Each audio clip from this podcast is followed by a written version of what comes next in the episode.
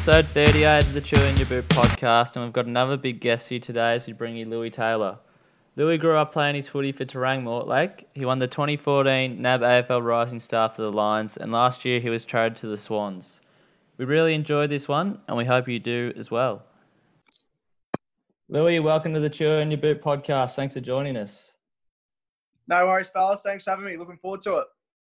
Should be good. We like to get a bit of background about our guests. So tell us a bit about your younger days and why you love footy.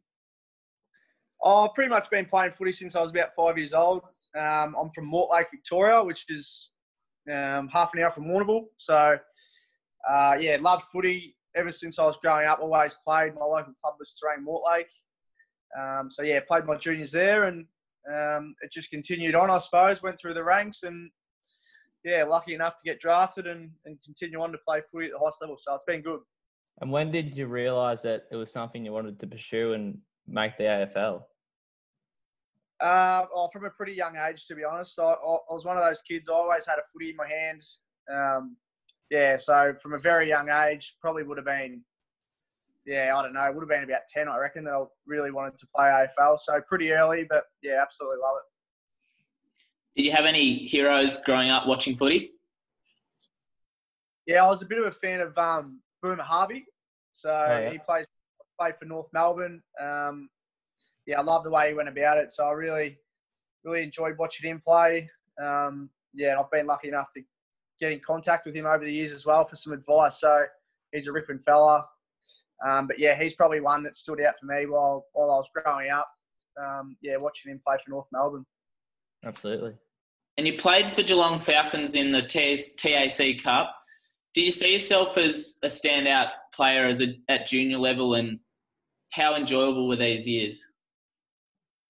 Yeah, I absolutely loved the, junior years. Um, I was lucky enough to win a flag back home with my club, Terang Mortlake, but then obviously played Geelong Falcons as well, which I got a lot of friendships out of that and uh, met a lot of good people along the way we didn't quite win the granny our year, but we played finals and um, I, I, mean we had we had a great team, a lot of good guys. Darcy Lang played um, that year with us, and then we had um, a lot of guys. Nick Burke went to Geelong as a rookie. Um, I'm trying to think of else, and then there were a lot of guys that went on to play VFL, VFL as well. So there were a lot of good good guys in the team. It was good fun. And Brisbane selected you with pick 28 in the 2013 draft describe the emotions on the night. Yeah, it was pretty pretty nerve wracking to be honest. Uh, I went up to Gold Coast with my dad and my brother Toby. Um, we got invited up there, um, and as the draft sort of played out, numbers kept getting read out. Um, a good mate of mine, Darcy Gardner, went pick 20, 22, I think it was, um, and then I was lucky enough to go 28 to Brisbane. So uh, it was a great night and yeah, it was pretty special because a lot of the guys that I went to Brisbane with, I was in AIS with that year before, so I knew most of those guys. Um, and then yeah, sort of just after that, next few days we got flown up there, so it was a pretty quick transition, really. Like you get drafted and then you go straight up there and, and straight into training almost. So it's pretty full on. Once it all happens, you just pack your bags and leave. And did you have an indication of where you were going? Did Brisbane tell you they'd pick you up, or? Brisbane had, had, come down to my my house in Mortlake, met my dad and, and my brother. Um, we had an interview, a couple of other interviews at um, draft combine and things like that. But yeah, I, I had a bit of a bit of a uh, feeling that Melbourne was going to take me. Um, I'd spoken to them. I'd done AIS camp there. They seemed pretty keen, but then, um, yeah, funnily enough, um, Brisbane took me at 28, so it wasn't too bad. And obviously, being selected by Brisbane meant moving away from home. Did this prospect scare you, and how did you prepare for the hot weather and that sort of thing in Brisbane? Yeah, there's a, there's a few challenges. Like uh, me personally, I was I was okay because um, I just had dad and my brother back home. But for guys in you know with big families and stuff like that, it can be quite quite challenging to move away.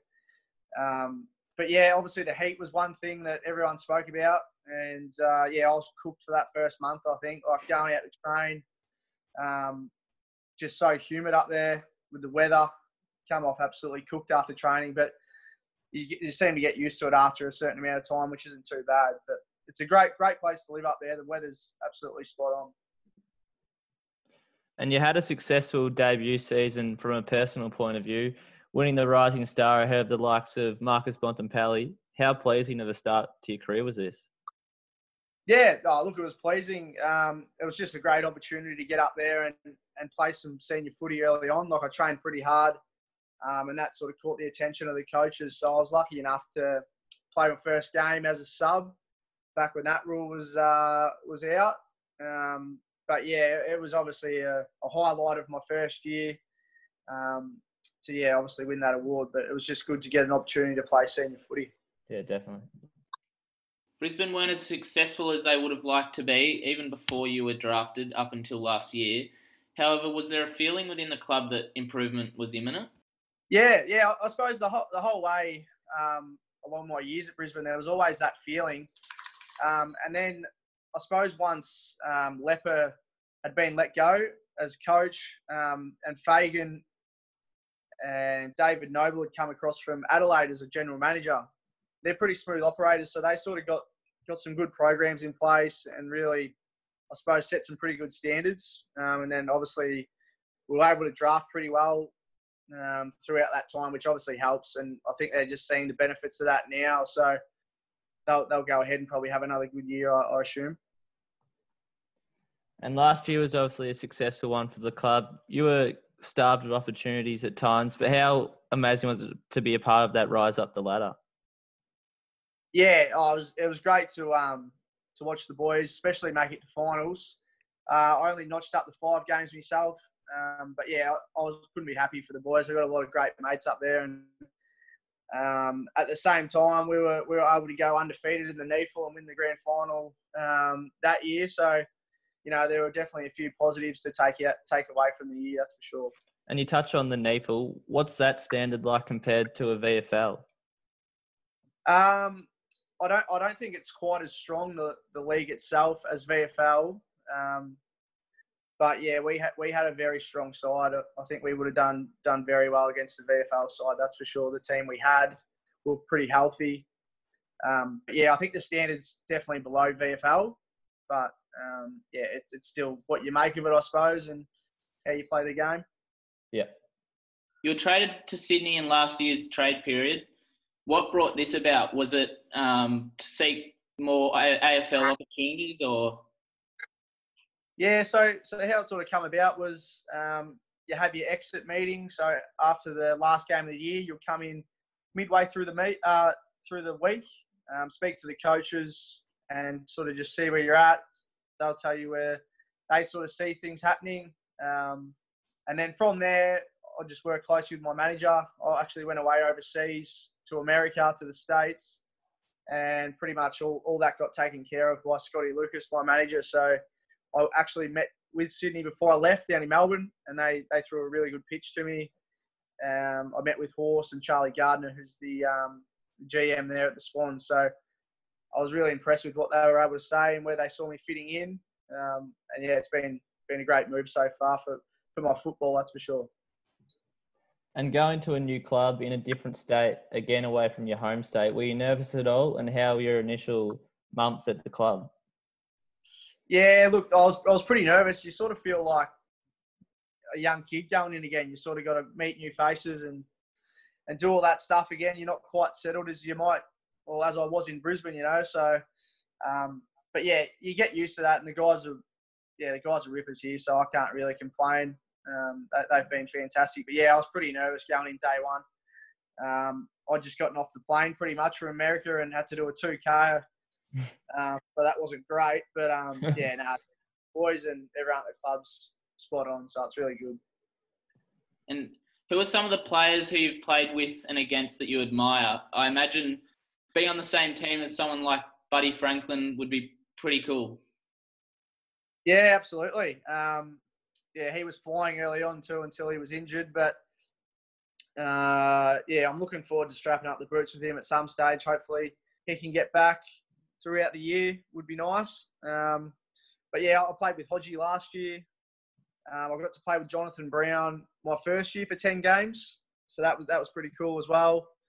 Um, so yeah, a few of these names are I suppose something I can take with me after I'm finished and say I played with. So they're they're ripping ripping guys. And you made your Swans debut in round one this year in your win over the Crows. Despite the unusual circumstances, how special was this? Yeah, no, it was a ripper. Um, close game over at Adelaide Oval. It would have been cool to have a crowd there. You know, that would have been probably it would have been fifty thousand people there if there were crowds round one. Uh, but yeah, no, it was it was a great feeling. Good to get the win um, and sing the song. I was sort of just mumbling the words to be honest. I don't I don't know the song, but um, yeah, special moment to be able to get get the Gatorade share and, and hopefully we can have a few more starting starting this week against North would be nice. And how do you manage the whole isolation period, both from a training point of view and just in general? And what kind of things kept you entertained? Uh, it was a bit bit different, um, the COVID sort of break, but I was able to get home and spend a month with my family. So over the last seven years, I haven't haven't been able to do that at this period of the year. So that was pretty good. I helped the younger brother with a bit of school stuff. Um, but yeah, we had to we had to sort of train and keep pretty fit anyway because we knew we were just waiting for a call to get back and get stuck into it. So it wasn't wasn't a total rest. Still had to train and keep up the fitness so that you could hit the ground running when they when they wanted you to. But um, yeah, I was able to spend that time with the family, which was which was spot on. So it was good. And obviously, round two on Sunday afternoon, you very narrow loss to the Bombers. How do you see that game, and where do you see the Swans going this year? Yeah, a um, little bit disappointing from our end. I mean, we didn't play play as well as we would have liked, and we only got done by I think six points or whatever it was. Um, so yeah, we've we've had a bit of a bit of a look at where we went wrong and some things we can get right for this week. But I think I think this year um, I think we I think we can go all right. Hopefully, um, the boys are all pretty confident and, and fit and firing, ready to go. We're reasonably healthy as well, which makes makes a big difference. Um, so yeah, we're going out there each week thinking that we can win every game with the game plan and guys we've got out there. So we're looking forward to it. It's just about you know winning those close ones and sort of playing our best footy as long as we can. So that's probably the most important thing. And you kicked a nice goal from the boundary. Would have been happy about that one. Yeah, it sort of just flung out the back to me, um, and yeah, just whacked it on the boot and went through. So I was, yeah, I was happy with that. I was able to kick the first goal for the club, which was good to get that out of the way. Um, Definitely. So yeah, nag a few more this week would be all right. And a good friend of ours and previous guest on the show, Mick Close. Um, I assume he's some someone you would have spent a bit of time with up at Brisbane what are your memories of Mick? Yeah, Closey's an absolute ripper. Um, yeah, so I got there the year after he was drafted. I've done a bit of travelling with Closey over to the States. Um, and yeah, I'm really good mates with him. A lot of great memories. He's a uh, he's a ripper, funny fella. Um, yeah. yeah, Be looking forward to catching up with him as soon as I can for a beer. But um, yeah, he's a great great bloke. Do you find there's something like at Brisbane? There's a lot of country um, blokes being drafted. Do you think there's something in that? Uh, yeah, I don't know what the recruiters do. I suppose they look into it. Um, I suppose they, they drafted me and Diz, which we knew each other really well, and then they went along and, and drafted um, Jared and Huey, which are great mates. It seems to work pretty well because you go up there and you know if you've got got a close mate that you can relate, relate to and, and get settled in, it really helps you want to stay there for one, and um, and it, it just makes it a bit easier to transition. So um, it's definitely a bonus, and you can't go wrong with country boys. I don't reckon they're always usually pretty good fellas. Um, so yeah, it's probably it's the safe option. Absolutely.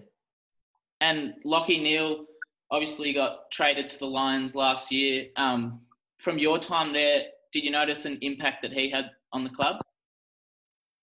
Yeah, yeah, pretty much straight away. He, he obviously brought some stuff over from Freo that um, he'd been there for that sort of period of time that he could bring some knowledge over.